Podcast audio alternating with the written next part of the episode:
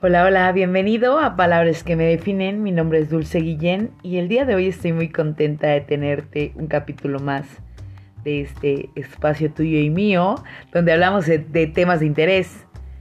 Hablamos un poquito del amor, un poquito de las cosas emocionales, un poquito de lo que mueve el mundo, de lo que acontece día a día y también de vibrar muy alto y de cosas importantes que se van prestando de viajes y de muchos tips que tengo para ustedes en este pequeño espacio que hago con mucho amor. Gracias, gracias por estar aquí y bienvenido. El día de hoy quiero compartirte, este fin de semana estuve en San Cristóbal, de donde soy originaria, con mi familia, porque mis papás eh, se casaron nuevamente con un aniversario de 40 años, donde tuvieron una misa religiosa y volvieron a renovar sus votos y ya saben, el, las arras, el ramo, este, los lazos que les ponen a los novios y las palabras de amor, la renovación de votos. Cosas tan increíbles que pasaron que me gustaría compartirles un poquito de esto que es el amor que se construye. Y pues bien, mis papás se casaron a los 17 años. Bueno, mi mamá tenía 17 y mi papá igual. Ambos nacieron en el mismo mes que este mes es el mes de su cumpleaños, abril, uno el 10 y ella el 24. Se llevan poquillos días y se casaron a los 17 años y empezaron a hacer una vida juntos llena de tropiezos, de irresponsabilidades, de problemas, de amor, de ventajas, de pues de felicidad, de momentos turbios, de momentos buenos y bueno, todo esto se ha labrado por 40 años. Es toda una eternidad, ¿eh? es como una vida entera, completa. Y comentaba algo el padre que es súper importante, el padre que emitió la misa, él decía que el día de hoy, en la actualidad, las personas que se casan ya no llegan a estas cifras de años juntos porque es más fácil claudicar en la lucha de conservar tu matrimonio, tu hogar, tu familia, que en encontrar algo nuevo o bien darle vuelta a la página y seguir. Pero hoy quiero platicarte un poco de cómo ha sido el proceso de mis papás. Mi papá era de una familia muy humilde, mi mamá venía de una familia acomodada, eh, mi mamá era de colegio, mi papá era de trabajo, de forjarse para su familia porque él es el único hombre de tres mujeres, bueno, cuatro con mi abuela. Eh, mi mamá pues en una familia funcional donde papá, mamá pues estaban juntos con hermanos, mi mamá tiene cuatro hermanos y dos polos totalmente diferentes.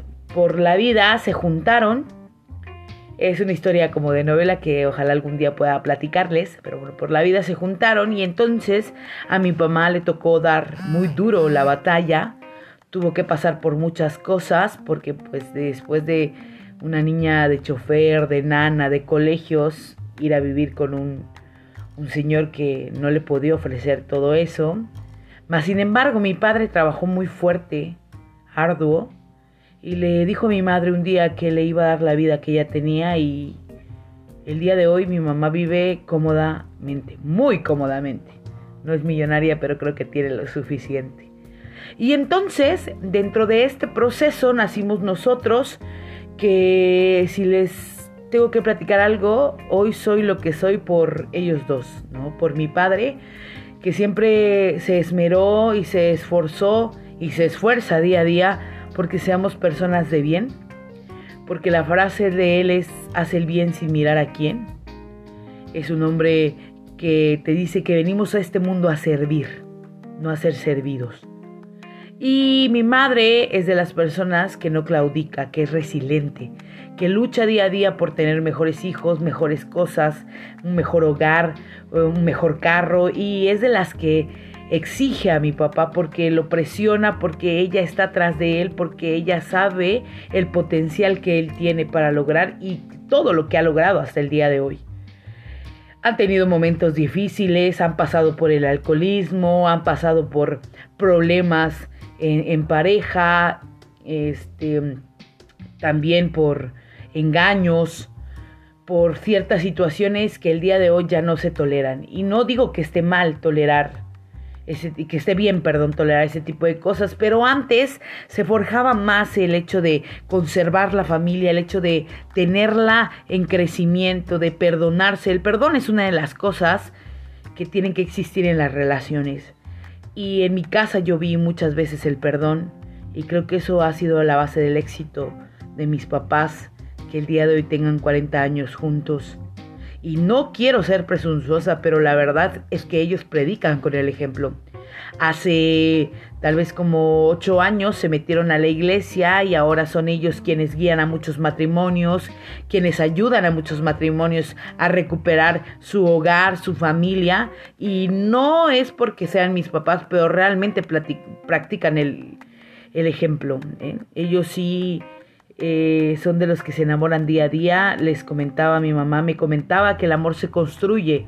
Ella no cree en el amor a primera vista, ella no cree en el amor que dicen, ay, es que lo encontré y somos felices para siempre.